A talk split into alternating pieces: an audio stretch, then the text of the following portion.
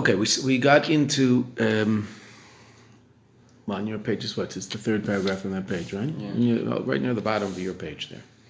All right. Okay, so the Rebbe is explaining that when we say, when the Zohar says, Leis machshava tfisa bach klal, that no thought can comprehend him, can comprehend you. Aval, but it says at the end, is the second line of that paragraph. Aval nitfas ihu, is grasped, Beru'usa daliba, through love of the heart. So what does it mean that leis machshava tfisa bechla? What does it mean that no thought can comprehend him? What level of godly reality are we talking about? So we're talking about atzmus, because all other levels of godly reality can be understood on some level in intellect. Whether that's positive understanding, that relates to Urma Male, this is what we saw yesterday. Certain aspects of godly reality we can understand. Why? Well, we experience it. Now, obviously, we experience it in, a, in, a, in an unusual way because we're talking about godliness, and so we don't experience it like we experience the taste of a cup of coffee. But Chazal say just like the neshama fills the goof, so God fills the world, and that's an idea we can understand and we can talk about, and and uh, and our understanding is is clear. There are levels of elokus, levels of godly reality that we can only understand with what the Rebbe refers to as hasoga shlilis, negative comprehension. In other words, I understand what it isn't, but not what it is. Anytime you and I discuss infinite reality, we only understand what it is not, right? I don't know what infinite is. There's no word in English to describe infinite positively. Right? It's just not finite. It's not limited. It's not whatever it happens, whatever state of reality we might understand. What page are we? Page 66, all the way to the bottom of the page. Right? So, so the, the but there is some level of comprehension to the extent that we spend a great deal of mm-hmm. time learning about those levels of elokus, right? In Chassidus. Now, not necessarily the Chassidus you learn at the beginning of your learning of Chassidus. In this class, for instance, we don't spend a lot of time talking about levels of Sevev, even though the mimer that we're going to start as soon as we finish this, the Rebbe is going to explain two different levels of Sevev to us. He's going to explain two different levels of Ratzon of uh, called Arich and Atik. We'll get there, right? But but it's all over Chassidus. Okay, so there is a level of understanding of those levels of reality, and they're described in terms of what they aren't, in terms as a, as opposed to in terms of what they are. Relative to Atzmus, relative to the essence of God, there's no understanding whatsoever. It's completely. I, I, I, the only thing I can say about the essence of God is that it is. Right? There is such a level of reality. That's called what can we understand? In Chassidus, it's referred to as we can understand the Metzius. We can understand the existence of such a level, but we have no comprehension whatsoever of its mahus. What is it? Mazeh. That's called mahus, meaning what is it truly? I have no clue. Right?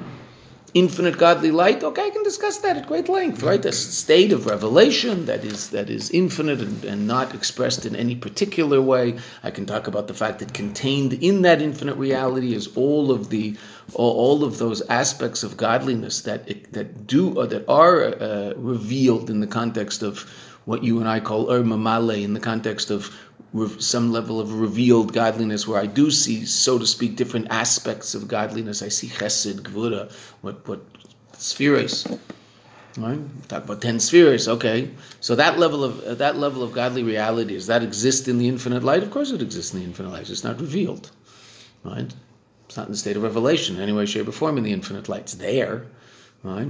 Okay, an example in physical light. We've talked about it so many times, right? Physical light the light of the sun. If you look at that light, right, if you see that light, it appears colorless. Right? But what do you know? It's full of color.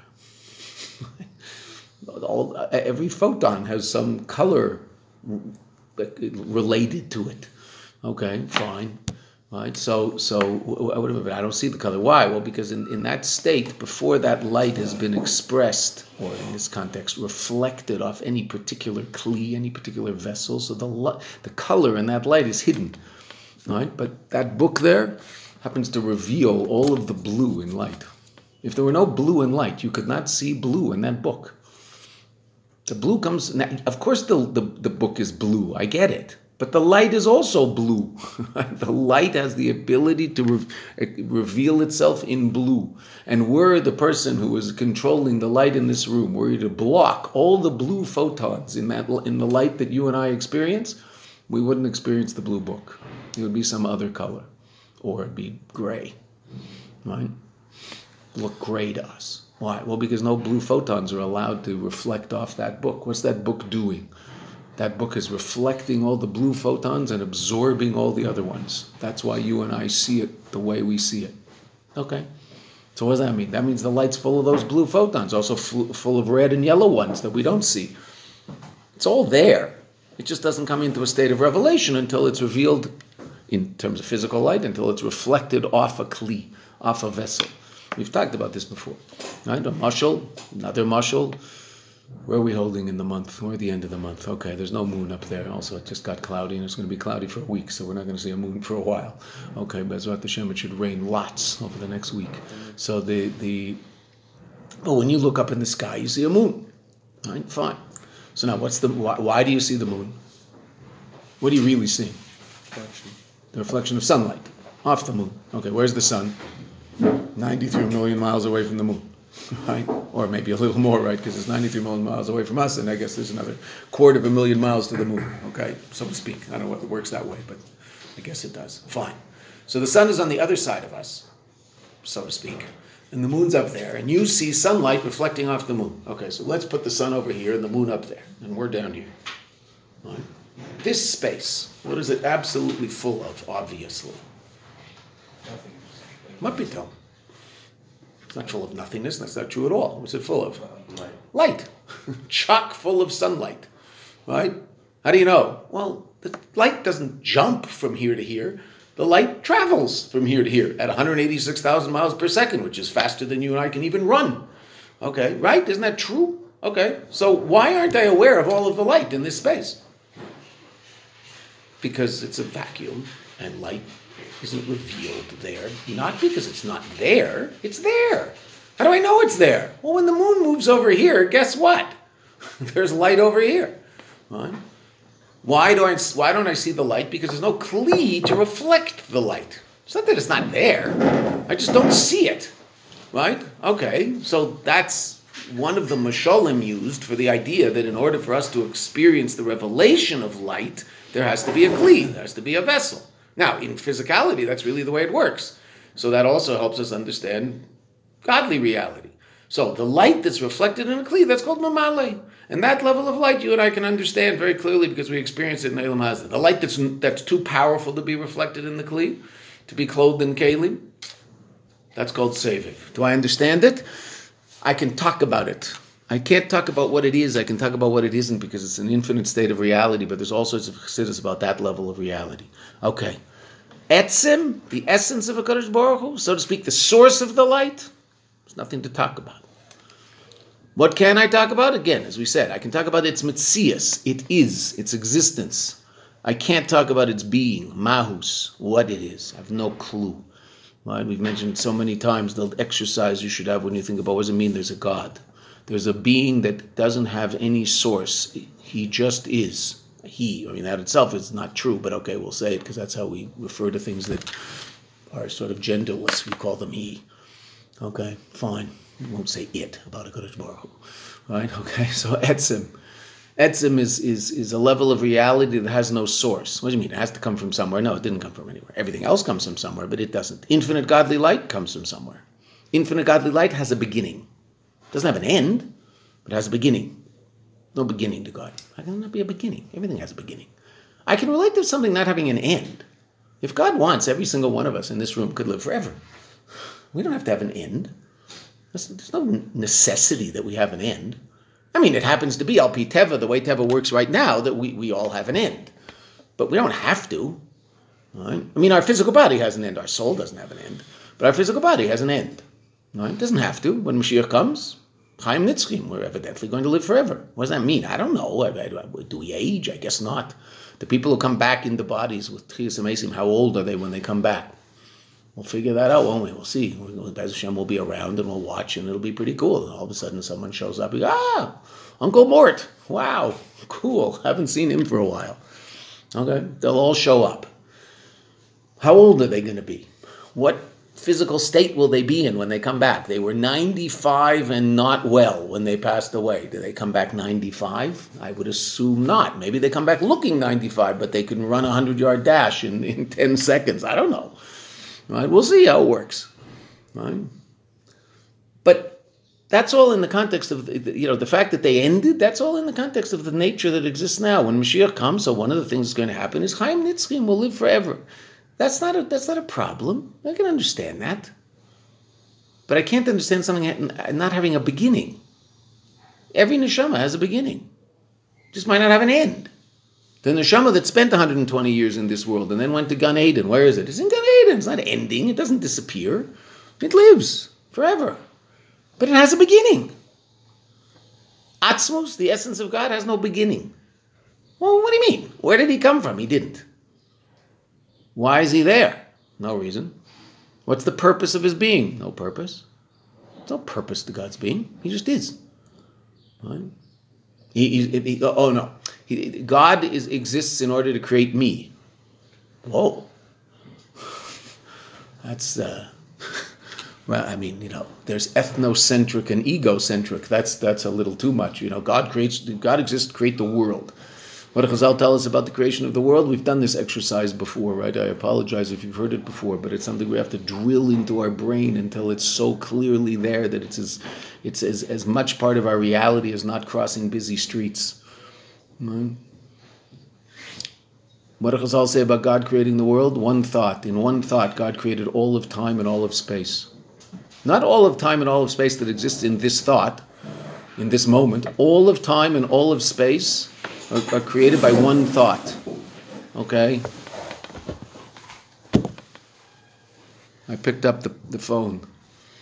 Did I pick up the phone? Yes. Is picking up the phone is picking up the phone in any way, shape, or form definitional of who I am? Absolutely not. Right? If I didn't pick up the phone, would I be any different? No. Right? Okay. All of time and all of space in God's life is like that in your life. I mean, less because your life, your physical life is finite at this point. Right? Okay. So to call God creator of the world, okay, that's like calling me the guy who picked up the phone. It's true, but it doesn't define him in any way, shape, or form. It defines those levels of godliness that you and I can understand. Sevev and Mamale, okay, that's fine. That's all a part, part and parcel of God as the creator of the world. But the, the himself, it's just a state of absolute isness. Yesh Amiti, true being. Didn't come from anywhere, going anywhere, because true being doesn't have a source in anything else. Right? It just is. Doesn't require anything else to be. Everything else requires something else to be, except the essence of God. God Himself, Mamish. Beyond all names, beyond all states of revelation, not godly light, the source of godly light. It's called the Ma'or the source of the light, not light. Godly light is limited. How is godly light limited? Well, certain aspects of godly light are limited because they can only express themselves in infinite reality. So they're limited, they can only be infinite. Other aspects of godly light are limited because they can only express themselves in some state of finitude. It's called mamale. Okay? Limited. The Abishter is not limited. God's not infinite. Infinite's limited, can't express itself in finite. God can. He can express himself in finite and infinite. He's not limited by either. Why is infinite finite? I, because it can't be finite. Why can't it not? Because then it's not infinite. if it's something is if Hashem is infinite, or if something is infinite, why can't it create something that's that's finite? Be, how can uh, because those are two completely different states of reality. That's the question that yeah. philosophers. So why, why, would I expect to, to, plant an apple tree and get a get an orange tree? How does it? If something's infinite, you can do anything, right? No, oh. it can only be infinite. right? Infinite doesn't mean unlimited. Infinite is a state of being, not finite. That means I can't. I, that level of reality can't be expressed in finite. That's its nature. Once it is, so it's no longer infinite. An infinite number it's an infinite number. It's not a finite number. You want to turn it into a finite number? Okay, round it off. But now it's no longer an infinite number. Now it's a finite number. Right? That, right? It might be still, it's still part of an infinite set of numbers, right? Meaning, you know, easier in terms of space here. Two pl- points in space, right? How many points in space are there in between those two points in space? An infinite amount of space. Well, an infinite amount of points in space, but not an infinite amount of space. There's, you know, whatever, call it eight inches in between those two, right? 25 centimeters here. Here I've got 25 centimeters. Good. How many points in space are there in those 25? An infinite amount of points in space. I could keep putting another, another dot, so to speak. Okay. But each of those dots is a finite point in space. They're part of an infinite set of points, but they, they themselves are finite. Here, right there. Okay. How many in here? Also infinite. How many in here? Also infinite. How many in between those, my two fingers? Infinite. Because my fingers aren't touching. We know that. Right? I experience them touching. Put them under a microscope. Turn it up, up, up, up, up. What do you see in between my fingers? Space. Problem. Right? I mean, put that in under the microscope, and what will you see? Space. right? What do you mean? I'm just a bunch of yeah, there's all sorts of empty space in there. Turn it up, and you'll see nothing. What do you mean nothing? You'll see space. Right? Like you know, the space in between the smallest particles you see. Just keep turning it up, up, up, up, up, up, up, up, and you'll see nothing. What do I just disappeared? I'm still there. Right? Okay. That but that's all infinite finite and infinite dance in this world. Absolutely. This world is not solely finite. Infinite's here all the time. Just not revealed because, as we said earlier, in, if something's not expressed in a kli, so it's not revealed, doesn't mean it's not there. Okay. God's beyond infinite. That's why he can create finite and infinite, and that's why he can cause infinite light to be the source of a finite world infinite light itself, in terms of its own nature, can't be the source of finite because that's not what it is. That's like a human giving birth to a monkey. A human can't give birth to a monkey. Why not? That's not what I am. Right? Okay. But if God wants, what could he do? A human could give birth to a monkey. Why? Because God's not a human and not a monkey and not limited by either state of being of humanness or monkeyness. So he can do whatever he wants. So he can take infinite light and cause it to be to be revealed in a finite form. no problem for him.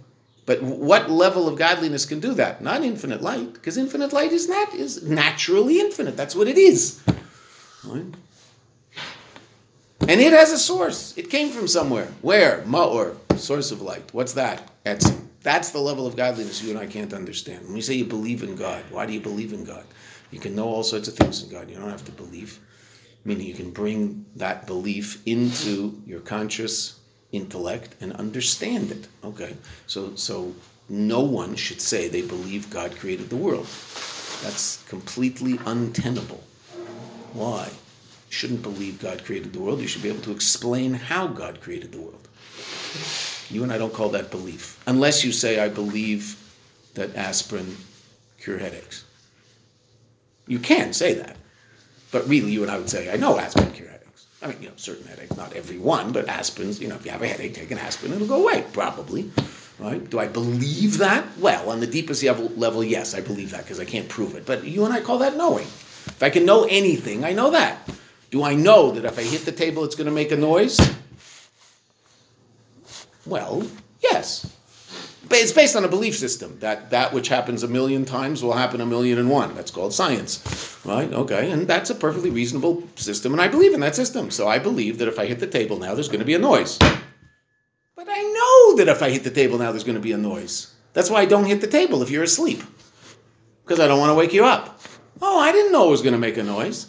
What do you mean you didn't know it was going to make a noise? What's wrong with you? Of course you knew it was going to make a noise. Why'd you slam the door? I was asleep. Oh, I didn't know it was going to make a noise. That's not a tenable argument. That's called selfish. How long does it take to explain that Hashem created the world? Depends who you're talking to. How long does it take to truly understand it? You sit and learn things. Sit and learn chassidus. I don't know long. You, have asked this question so many times. How long? Just sit and do it, and you'll figure out how long. How long it takes. You've asked me about Gemara. Now you've asked me about knowing about this don't worry about that part. Just sit down today and do what you have to do, and in the end, you're gonna. It's all gonna work out. I mean, to, to to somebody, to somebody. No, you want the question for yourself. Don't put it on you. Like the guy who comes to the rabbi and says, "Rabbi, my friend did a terrible avera. What should he do?" Asking for a friend.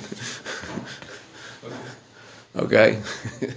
so the, the rabbi said, Well, why didn't you just tell your friend to come to me and tell me that some, one of his friends did a terrible thing? Well, you should tell him to do that. Right? So, so uh, don't worry. There's no timetable, right? Just sit down and learn what you're supposed to learn and what you have to learn. In the end, you're going to figure it all out, right? If a guy in first year medical school keeps asking the doctor who's teaching him, How long until I know how to do this? He's going to be a crummy doctor. If he sits down and learns medicine, at the end, he's going to learn enough medicine so he'll be able to help people. Right? So that's what we do. Right? Learn. Okay, so that's that's that you know that's Atzmus. Like we know what I that's Atzmus. Right? Story about two Chassidim. They even have names. I don't remember who it was. Two Chassidim Kfar Chabad. You know, real Chassidim who lived in Kfar Chabad. Old timers. I mean, they both came from Russia. I, I don't remember who it is. I, I, but they they were sitting and they were verbringing, and, and one said to the other, and we can say it in Yiddish because, "Was is Atzmus? What's Atzmus?" He looks at me. Is Atzmus? Ist I, know what Atzmus is. I know what Atzmus is. No. was is Atzmus? So this goes back and forth a few times. Till finally, the one who's asked the question says, "Nu, Atzmus is." Starts to say, and the guy gives him a slap. Du weißt, was das Atzmus? You know what Atzmus is. You're going to answer my question, right? Evidently, that really happened, and we know who the. I just don't remember. I think one of them was Berkachet. I don't remember who, who, who the two Hasidim were. But there was in talk about it in Farbrengen. Someone overheard these two old Hasidim having this conversation, right? What's Atzmus? Okay, so that's what the Zohar says. Leis makshavat klal. Aval, the, what's the end of it? It is comprehended with love of the heart. Okay, so that's what the Rebbe wants to explain. Now, before we get there, there's, there's going to be a three or four difficult lines where the Rebbe discusses two super rational states of intellect. I know that sounds centered somewhat contradictory, but I mean two states of intellect that are beyond our conscious reality.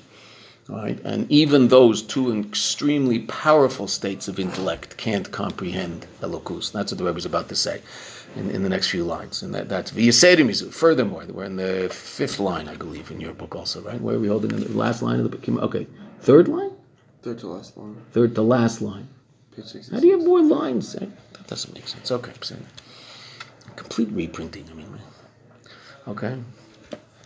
Third last line on page 66.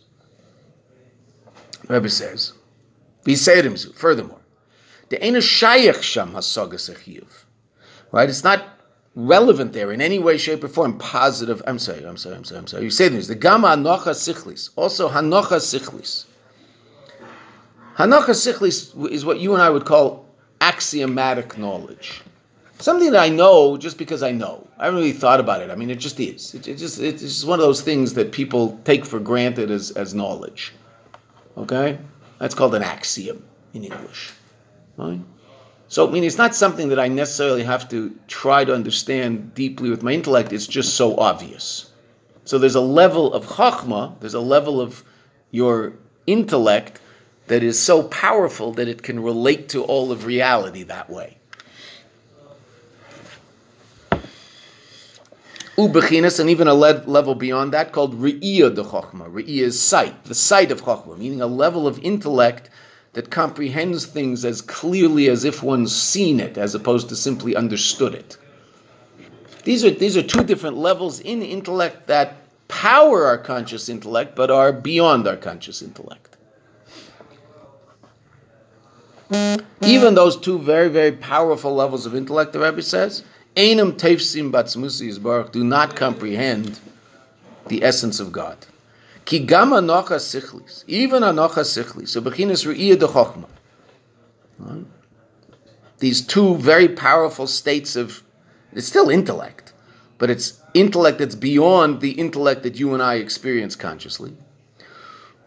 Even those these two extremely powerful states of intellect, ultimately who al yedei tefes, it still ultimately is by virtue of grasping be'eza geder through some limited, defined reality, be'eza Torah, and it's a certain description of the reality of something. Meaning, by definition, something has to be limited to the for, for me to be able to describe it to myself intellectually, even understand on the highest level of intellect. There has to be something to understand that has some defined reality unto itself. Shekol this whole idea, ain't a shayach b'atzmus yizbar. It's not relevant to atzmus. The fact that I can't understand atzmus isn't because I'm not smart enough. It's because intellect understanding atzmus is like an orange understanding physics. No matter how long you talk to the orange, he won't get it. Right? Okay, another example in intellect itself. No matter how long you try to explain intellectually the color orange to someone who is born blind, you will never be able to explain it to him. Why? Well, that's not because orange, you know, he does he doesn't have enough intellect to understand it. It's because orange is not an intellectual idea. Orange is a visual reality, and he doesn't have that. Doesn't exist. Someone who does see so you can explain a color orange to that person that they've never seen, right? Two designers of you know women's clothing sitting in some interesting design house in Italy, right, discussing a certain fabric and a certain color, and they could talk about it, even though no one's ever actually printed that color on that fabric, and they could sort of talk about it. What, like, could we make that happen? And they could make that happen. Okay, and then they produce this fabric with this interesting color and they, you know, make some garment out of it and they get famous. Okay. They, neither of them ever saw that color purple before.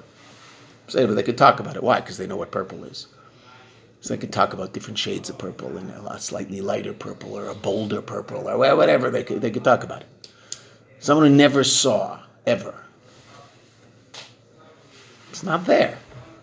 Why is that a limitation of their intellect? No, just it's not intellect can't. I mean, it's an it's a it's a limitation of intellect to the extent that intellect can't understand sight if it's never seen, right? If the person never saw, okay. Beethoven couldn't write the Ninth Symphony if he had never heard. He did hear, then he went deaf, then he wrote the Ninth. Right? Why? Because he could hear it in his head. He just couldn't hear it in his ears. But he could hear it in his head because sound was something he could relate to. What if he was born deaf? Then he couldn't write the first, let alone the ninth. How can a deaf person possibly write a symphony? That's absurd. Right? There's no concept. Right? Write the notes on a page and try to explain to them how it'll be those notes will express different sounds. What's a sound? What? Uh, what is that if you're deaf? There's no such thing. Say that to, you know, like you'll say, orange. Well, it's sort of warm. What does that mean to someone who's never seen orange? You can explain it in terms of frequency. You can say this note vibrates at this frequency. This note, like A corresponds to Okay, but say that doesn't mean anything. Doesn't. Right? That doesn't mean anything if you've never heard. Right? Meaning, it's very interesting how they, you know, te- they, I don't know what they do now, but they, you know, they used to teach kids to talk by virtue of vibrations on the, you know, to make sounds by by by feeling a throat. Really? Yeah, and they'd feel someone else's throat and do that. The kids who didn't hear would be taught how to talk, because usually people who are deaf talk funny, so to speak, right? Because they they don't hear what it sounds like, so they're not going to enunciate as clearly as someone who isn't deaf might. Okay, fine. But all of that's completely, you know, I, I, assume a physicist could explain to us, you know, what you just said about sound, a physicist could explain to us about color. But that doesn't mean anything if I've never seen it. Right? Yeah, you don't have a point of reference. Right, I don't have, exactly. I don't have any point of reference. Right? Okay, so intellect is limited. I know that. Fine. So even the highest states of intellect are limited in their ability to understand the essence of God, and just they can't go there. It's not because they're not smart enough. It doesn't fit into intellect, like color doesn't fit into intellect for the blind person. It's not there. Okay. Another thing that doesn't fit into intellect, if you've never experienced it, we've talked about this lately. I heard this from Rabbi Levenker and it captured my imagination. Love. Explain love to someone who's never experienced love. You can't prove love in a laboratory. It doesn't mean it doesn't exist. If anybody ever talks to you about not being able to prove God in a laboratory, ask them if they believe in love. Do you believe in love? So what do you mean believe in love? I know there's something called love. How do you know there's something called love? Prove in the laboratory there's something called love. Prove that to me. You can't prove love in the laboratory. Why not? It's not an idea, it's an emotion. Emotions aren't ideas, they're emotions. Those are two completely different things. Do you and I think about our emotions? Of course we think about our emotions. Why? Because we experience them. What if I don't experience it? Then I can't think about it, can I? right? Never. Some kid who was never shown love by his parents or anybody else. Does he believe in it? No. Watch how he acts the rest of his life. Maybe someone will teach him about it later in life. Hopefully. Because, whoa, what a life. But there's people who don't believe in love. All sorts of people. Right? They'll call it that. But I mean, what you know, what a sophisticated understanding of love, the idea of completely and totally giving yourself over to another human being. That's not how most people describe relationships today, because they don't believe in love. What do they believe in? What can I get from this relationship? It's not love. I mean, it might be called love, but it's called love of me, not of them. What can they give me? That's what all the rock and roll songs talk about. What you give me. That's not love. What I give you, that's love. Hello? What are you talking about in your song? So the people who listen to the songs and thinks that's love, so that's why, you know, they're they're good at getting married, just not staying married. Might fall through it, not in it. And falling in it is also a funny thing. You don't fall in. You might fall into a pit, but you don't fall in love.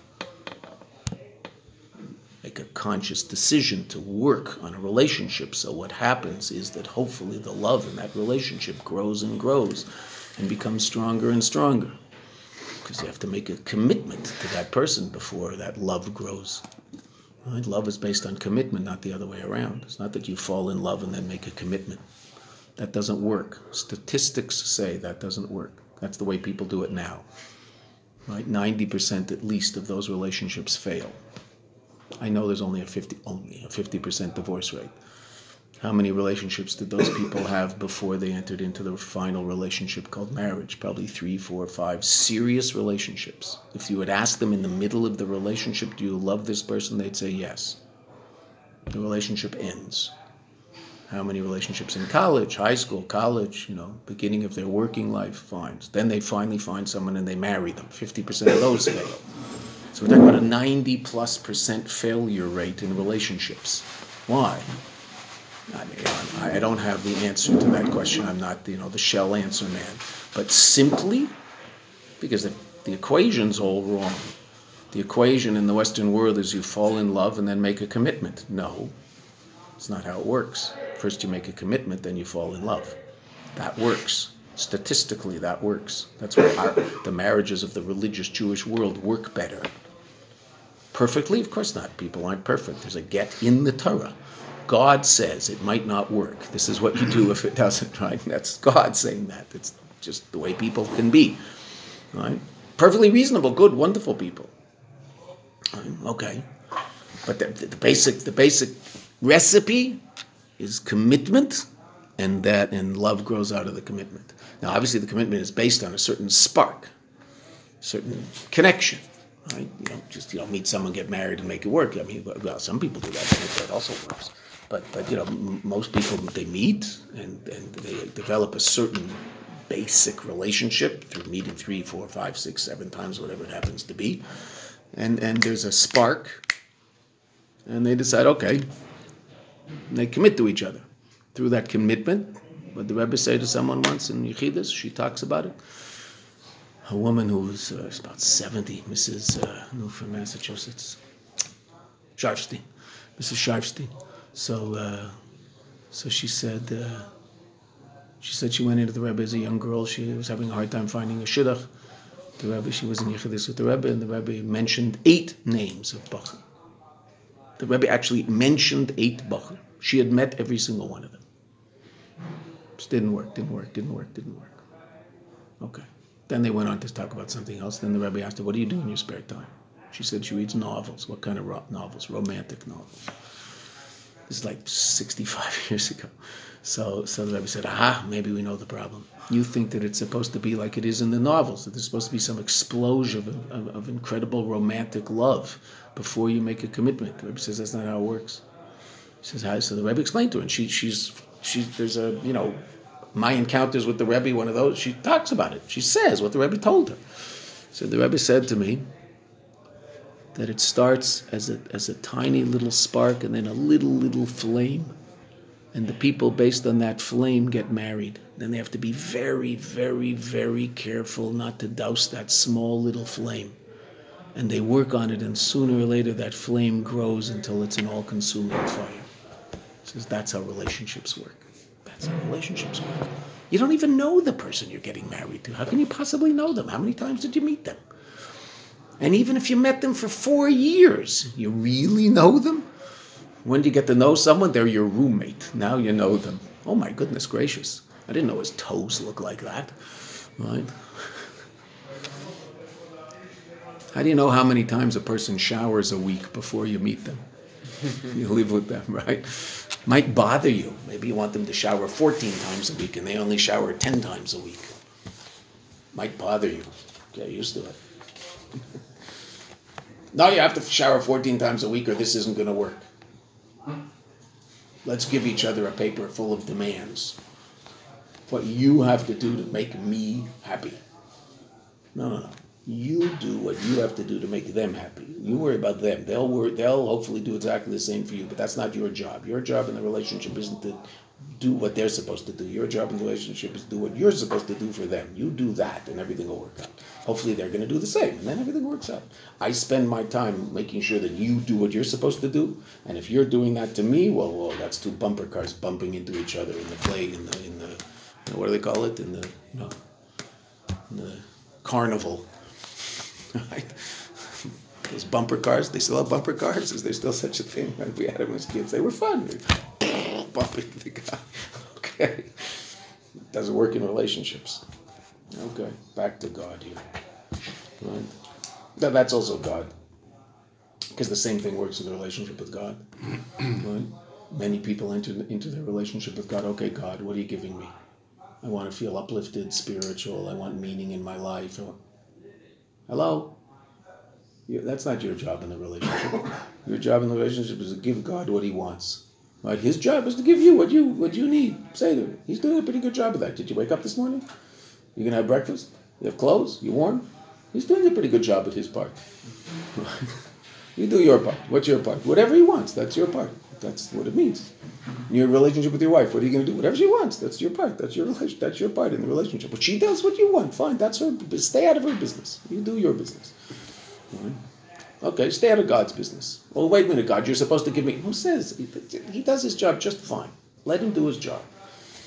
Right? You do yours. What's yours? Get up in the morning, learn, daven, give tzedakah, go to work, be a mensch, educate your kids right. That's your job. Do it. Stay out of his job, running the world. He does a pretty good job at running the world. It, humans get in the way and mess it up, but God does a pretty good job. Vazeo, and this is what it means. Now the Rebbe says, uh, sort of like. Vazeo, this is what it means. Leis machshava tfisa klal. What's machshava? So the Rebbe says machshava are these two different levels of wisdom that we just said. Machshava says chashav ma. The word machshava is made up of five letters. The three middle letters chashav. The first and last letter ma. What do those represent? Those represent those two different levels of chokhmah that we just mentioned. Chashav hi anocha sichlis to chokhmah. Chashav represents the level of the axiomatic level of intellect, which we talked about.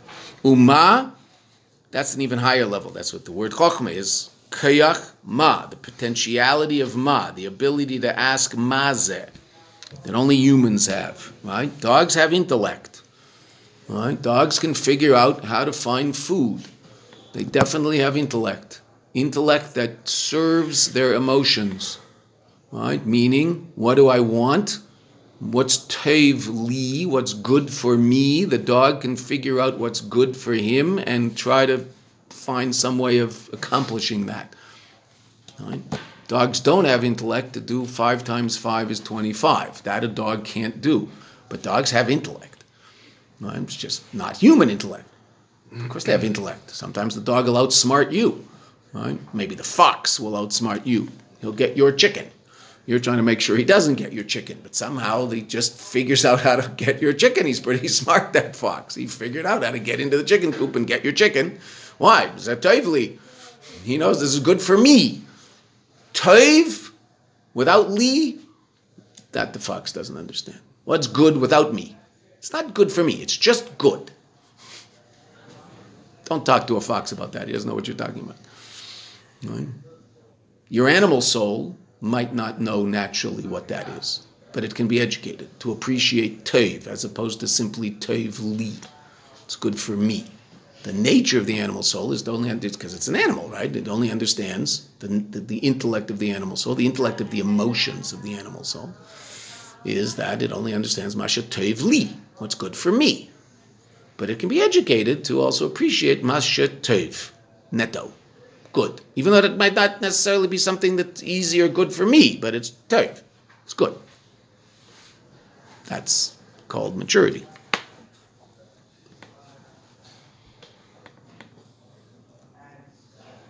Shagam, I'm sorry, Choshav hi hanach sichlis de chokma, uma hi bechinas re'iyah de chokma, v'afal pikein, leis machshava tvisa bechlal. There is no thought that can comprehend atzmus. Even these two extraordinary levels of wisdom, intellect. Shagam al yadei bechinas na leis eli, even relative to these, by virtue of these very lofty states of intellect, it's impossible that should be any grasping of the essence of God. Ah, that's the first half of the statement of the Zohar, and that's the part of the Zohar. That's the statement that, that the part of the statement that's quoted all the time. Quoted in Chassidus constantly. Okay, I but the, the, there's a second half of this statement in the Zohar, and it says aval nitvas iu barusa the liba, but whatever can't be comprehended by intellect, and we just decided that's atzmus can be grasped by Ru'us the Liba, love of the heart. What's that? Well, obviously not intellect, something else. Let's see. Aval nitfas iu the liba, but it can be grasped through love of the heart. The bechinasu madregazu, this level, this quality and level of godly reality, shemachshava that thought cannot comprehend it, and we know that that's atzmos. That's what the Rebbe's taught us in the beginning of this paragraph. Hadihu nitfas b'ru'usa deliba, that level is comprehended by love of the heart. Derusa liba, what's that? I'm sorry, not what yet that yet, we're going to get to that. Derusa liba, dafka, love of the heart, specifically, teifes bebechinus atzmus or ein baruchu, it doesn't comprehend, that's intellectual. Grasps, connects to, has some relationship with the quality of the essence of God. Okay, so how's that work?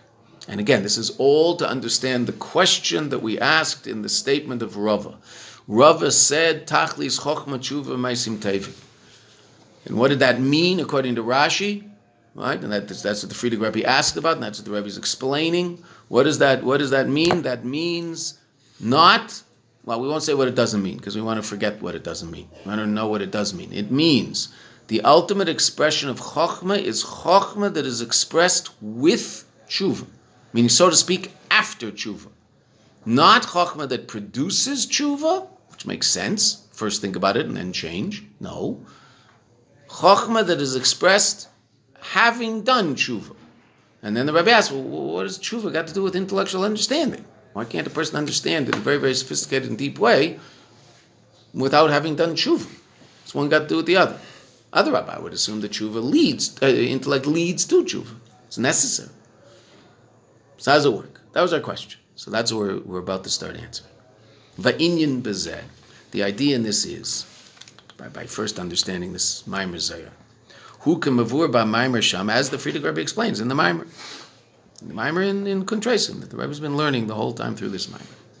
The Bechlolis Inyan Ava, in the, in the reality of love, shezeu ikar Aveda Adam, that this is the essence of a person's Aveda, a person's service of God. As Chazal say, Leis pulchana kepulchana derachimusa, there is no service like the service of love.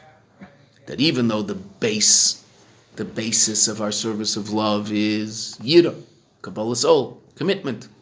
Right? What we call commitment. That's the beginning of every relationship. You say it hopefully every day, right? We have a custom every single day before we daven to say the first section of the 40, 41st chapter in Tanya that talks about Reishis Aveda Vikara Visharsha, the beginning of Aveda and its source is not love but fear.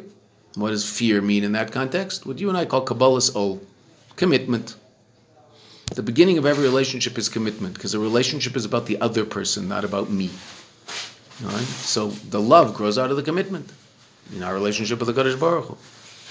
Right? You don't have a relationship with the Kadosh Baruch if you're not committed to doing what he wants and everything he wants. Kabbalah, what we call kabbalas ol. Because otherwise, my what that doesn't mean I'm not keeping Shabbos. That doesn't mean I'm not eating kosher. That doesn't mean I'm not learning Torah. That doesn't mean I'm not davening. I might be doing all sorts of wonderful things.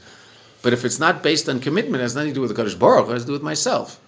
I find this uplifting. I find that this gives me meaning in life. I find that this gives me a certain positive feeling. I feel good about myself, which is all good stuff. But it, don't don't say it has anything to do with God. God is a prop to make me feel better about myself. Is that possible? It's very possible. That might even be probable and normal in the beginning of a person's relationship with the Kadosh Baruch Hu that isn't yet a relationship with the Kadosh Baruch Hu. I mean, a person's beginning of their relationship with Judaism, right? What's it about? Well, what I expect it to be. I assume it's I assume it's going to be about me because what have I been thinking about my whole life? Me. Has anybody told me to think about anything else? No. So that's probably what I'm going to do in my relationship with yiddish Yiddishkeit at the beginning. Okay, how is this good for me? This is making me a better person, and this is giving me meaning in life and structure in life, and it's good. And learning Gemara is intellectual push-ups; it makes my intellect better, etc. Okay. At a certain point, what hopefully will happen, that'll be the beginning of Avedis Hashem. A person makes a commitment to a Kadosh Baruch It's no longer about me; it's about him. This is what he wants. It has nothing to do with me. I mean, I'm doing it, but it's about him. That's called commitment. That's Reishi Saveda. That's what the 41st chapter of Tanya, and that's why we say it every day before davening. To remind ourselves. The beginning of it all is Meida ani lifanecha. Heida'ah. I acknowledge you. Zeu. This is about you, it's not about me. It's first step in Aveda. Are all those things that lead up to that worthless? Well, they're incredibly important, amazing, and incredible. Someone who used to not keep Shabbos is now keeping Shabbos. All the wrong reasons. Who cares? It's amazing. They're keeping Shabbos. Fantastic. They used to eat McDonald's hamburgers. Now they don't eat McDonald's hamburgers. Fantastic. Great. Also for their body, not just their soul, but their, their, for their soul. It's amazing. Okay. Is that necessarily service of God? No. Does that mean it's bad? No, it's incredible. But is it where they should be? No, there's places to go. What do they have to do? What's the first thing they have to do? This is about God, it's not about me. Oh, that's the first step. Okay. But ultimately, where's that supposed to lead?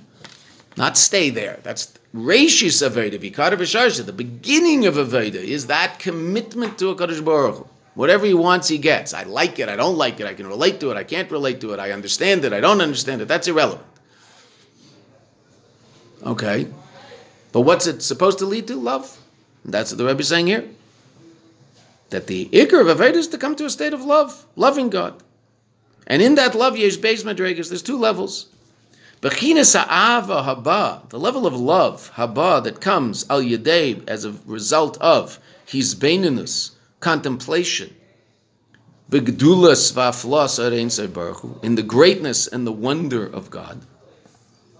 Right? That's what the Balatanya talks about at great length, right?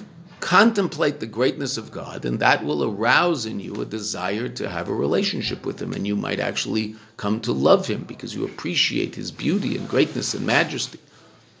And then I'll come to love Him. Okay, 100%. With other people. Right? If you're having a difficulty in a relationship with a, with a particular person that you think it's important you have a relationship with. What's a, an important thing to do? What's causing the difficulty? You're probably focusing on negative aspects of them and the relationship. So stop focusing on the negative and think about the positive. And that will arouse in you a, a, a, more positive feeling towards them. Perfectly reasonable. Why do you ever? Why is this person your friend in the first place? Well, because then you can name five really positive things about this person. Okay, that'll arouse in you a, a more positive feeling. Right, that makes sense. If we focus on the negative, of course we're going to have a negative. If you a person in their marriage keeps thinking about what their spouse doesn't do, it doesn't do this, it doesn't do this, it doesn't do this, doesn't, they're going to be walking around annoyed all day they think about all the positive aspects of that person, which is what you know attracted them to that person in the first place. So then they'll probably be walking around with a much more positive look on their face all day. Okay, and that's work. It takes work to do that. Have to do that in a relationship. If you're committed to the relationship, one of the things you're going to do is that in order to maintain the relationship, because you're committed to it. It's not something you've decided that you know is theoretically disposable. It's not disposable. This isn't a disposable relationship. This lasts. This is fine china. I don't throw it away. Okay, so what do I have to I have to work and make sure that I take care of it? You don't, you know, you fine china. You don't start, you know, throwing it into the sink. You just don't do that with fine china. You can do that with a plastic cup, and you can do that with a, you know, even a plastic cup that you're going to wash and put in the drain. Okay, throw it in the sink. It's a piece of plastic. This isn't plastic. Something very, very dear, very, very, very special. Okay, so treat it that way. It takes work to treat it that way. That's one level of love. But then there's a different level of love, the Rebbe says. the level of love, that comes from beyond intellect, meaning a love that's an expression of an essential connection, and that, the Rebbe says, rusa Oh, that's what we've been calling love of the heart. Rusa deliba. Meaning, it's not stum love of the heart, it's a specific expression of love. And what's that? Love that comes as a result of an essential connection. The Rebbe's going to explain what that means, as opposed to the love that comes as a result of contemplation. And both of those are necessary relative to Kadosh Baruch Hu. We have to contemplate the greatness of, of, Kadosh Baruch in order to arouse in ourselves a feeling of love. But there's also a deeper, more essential connection we have with the Kadosh Baruch Hu because we have this thing called the neshama, and that neshama is essentially connected to the essence of God, and that's called ruusa deliba. That's called the love of the heart.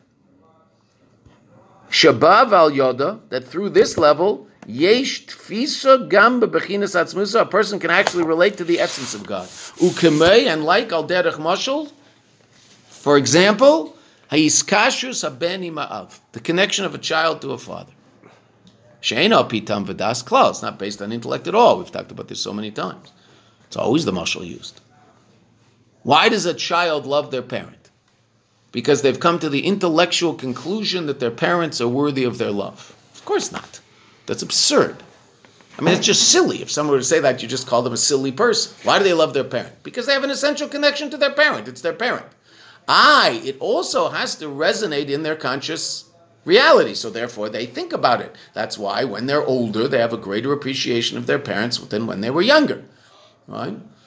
By definition, children have less intellect and more emotion right? The more um, the more intellectual and sophisticated a person becomes, the less powerful their emotions are. That doesn't mean their emotions are worse. Otherwise, their emotions are better. They're just less powerful on a certain level. Why? Well, because the nature of intellect is to temper emotion. That's why children, who don't have as much intellect as adults, most adults, right, have very powerful emotions. So they'll be unbelievably happy or unbelievably sad. Right? They will be jumping around like there's no tomorrow because you just told them we're going to go on holiday next week. And then when you have to tell them, oh no, we have to postpone it a week, they hit the ground crying and they're absolutely, you can't console. them. They're just oismensch. That's a child. An adult, go, oh, great. We're going away next week? Oh, that's exciting. I'm really looking forward to that. Wait, why aren't you jumping off the wall? What's wrong with you? Because you're an adult. That's not how adults emote. And then when, the, when it, they get the news that they're going to have to postpone it a week, we can't go to, oh, that's too bad. Oh, I was really looking forward to that. Okay, so, so we'll go next week. That's okay. right? That's an adult. A child goes, "Ah, right? Okay, that's a child. Is that wrong? No, that's a child. That's what children do. That why? Because they don't have any intellect yet. It's coming. The intellect is growing, but there's a their emotions are this big and their intellect is this big. Adults, hopefully, their intellect is this big and their emotions are this big. Not this big, meaning they're they're not sophisticated emotions. They just that's exactly what they are. They're more sophisticated emotions. So they express themselves in a more tempered way. Interesting enough, I'll al it really means the emotion is greater, but it's more tempered, right? I just tell you guys the muscle, the 18-year-old girls in Sam, right? When they're outside the classroom, which is, you know, it happens. There's a lot of traffic in and out. Uh, bladder issues, it must be, because they're always in and out. I don't know what it is. So, so, uh, so you, you, there'll be, you know, a few of them in the hallway. And then all of a sudden you hear there's certain decibels of screams. There's ah and ah and ah and ah, you know, something like just that. So the last one is their sister just got engaged. That's like the highest.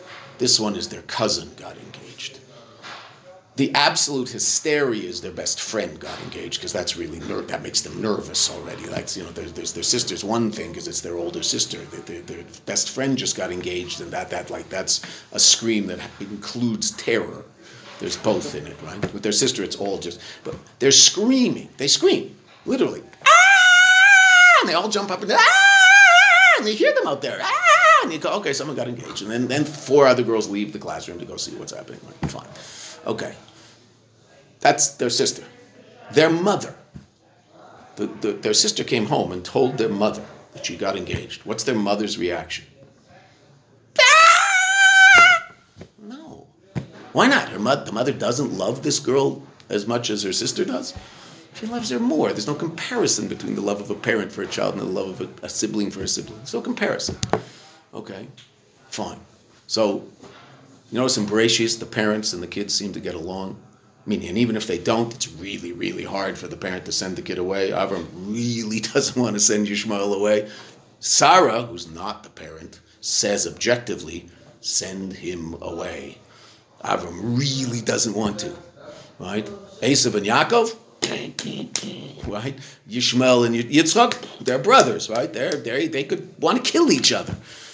It's not the parent-child relationship at all. Okay, Yitzchak, Esav, loves him, crazy about him, thinks he can elevate him and fix him, and he thinks that fixing can come through him. No, it has to come through Yaakov. Okay, that's what Rachel, that's what Rivka knew, and he didn't understand. The love of a parent for a child is incredibly powerful. Okay, so why isn't the mother jumping around all over the place? Because she's an adult.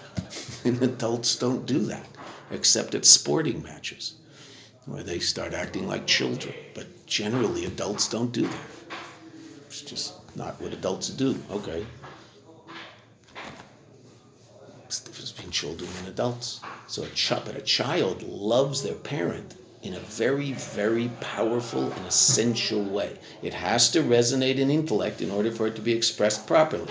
The child will express it in a very beautiful way and run to the parent when the parent walks in the door, and it's really nice, right? But the child will also say, "Bad Tati, bad Tati." Right? Okay, fine. Same kid. Five minutes later, you said, no, you can't have the chocolate. Bad Tati, bad Tati, and runs out of the room. Right? Okay. All of a sudden, Tati's the worst guy. Right? I understand. You just ran, and when Tati came in, you were over the moon with happiness. Kids, right? Fine. Why? Because they're incredibly connected. Right? Al derech iskashus a beni We're gonna we're gonna stop in one It's not based on intellect. The love of a child for a parent is not intellectual. It's essential. The af shemavur b'sifrei musar. That even though it's explained in sifrei musar. Now the Rebbe says sifrei musar. He doesn't mean books of the of what's called the musar movement. He means books that discuss, you know, proper human behavior. The Rebbe is quoting Chovos HaLevavos. Chovos HaLevavos was written 700 years before the Musar movement. Early Rishon with Bachya ibn Pekuda. Besifrei Musar, Bahatam, the Kivud Aveim, the reason of Kivud Aveim, that there's a mitzvah called Kivud Aveim to honor your parents. Shumi Shum Shemachilo Mashker. That's because he feeds them and, and gives them the drink. I mean, the parent takes care of the child, so the child should appreciate that. Right? So that's true. But b'cholzos, nevertheless, hari avas ben av, the love of the child for the parent. It's not because of what the parent gives him, ki'im, but rather mitzad shu etzem echad He's one with him. It's a connection to the, the essence of the Father, because the essence of the Father and the essence of the Son, the essence of the parent and the essence of the child are one thing. And that's why we see eh, eh, sometimes you understand things from you know the negative reality, how hard it is to tear a child away from an abusive parent. Why doesn't the child want to leave? This parent is abusive. Pitam padas. Why in the world I'm talking about a, a, you know an older child, a five year old Mela doesn't know an older child who intellectually can understand objectively that this is a negative relationship and they should have nothing to do with this person. Extremely difficult to take that child away from that abusive parent. Why? It's an essential connection that you can't break. Intellectually, it's absolutely clear why these two should have nothing to do with each other. Right? But it's very difficult for the child to do that because of the essential connection, even though the parent's abusive and they shouldn't have anything to do with it.